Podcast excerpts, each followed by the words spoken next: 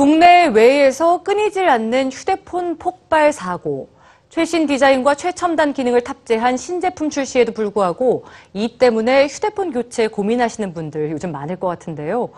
성능에 크게 문제가 없다면 되도록 기존 폰을 오래 사용해 보시는 건 어떨까요?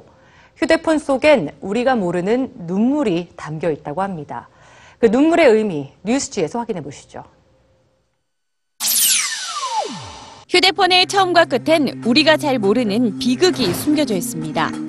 비극의 시작은 휴대폰 제조에 꼭 필요한 광물에서 시작되죠.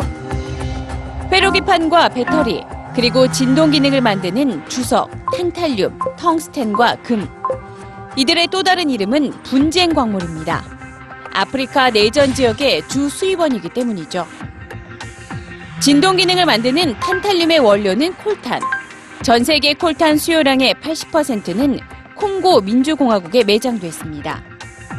그리고 그곳엔 콜탄 거래로 무기를 구매하려는 군인과 그들의 총앞에서 두려움 속에 콜탄을 캐내는 여성과 어린이가 존재하죠. 2009년 분쟁 광물의 비극을 고발한 비영리 단체 글로벌 위트니스는 콩고 민주공화국의 비극이 곧 소비자의 비극이 될 수 있다고 지적합니다. 휴대폰의 비극은 버려진 후에도 계속됩니다. 폐기된 휴대폰의 종착지는 아프리카와 인도, 중국 등의 빈곤 지역 쓰레기 소각장. 그곳엔 배터리를 분해해 카드뮴을 골라내는 소년들과 회로기판에서 금과 은을 골라내는 여성들이 있죠. 분해 과정에서 배출되는 유해가스는 이들의 건강을 위협합니다. 휴대폰에 숨겨진 눈물을 줄일 수는 없을까요? 만약 제조업체들이 신제품에 기울이는 노력만큼 분쟁 광물과 폐기 처리에 관심을 기울인다면 비극은 조금씩 줄어들지 않을까요? 2013년 네덜란드에서 만들어진 휴대폰이 그 가능성을 보여줍니다. 페어폰, 공정한 전화기란 이름의 이 제품은 겉보기엔 일반 스마트폰과 다를 바 없지만 속은 전혀 다릅니다.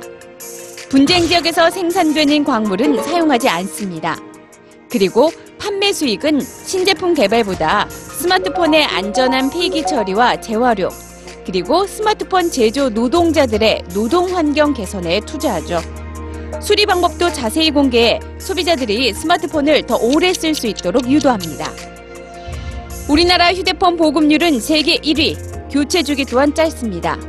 기업들에게 보다 윤리적인 제조 방법을 요구하고 감시하는 것.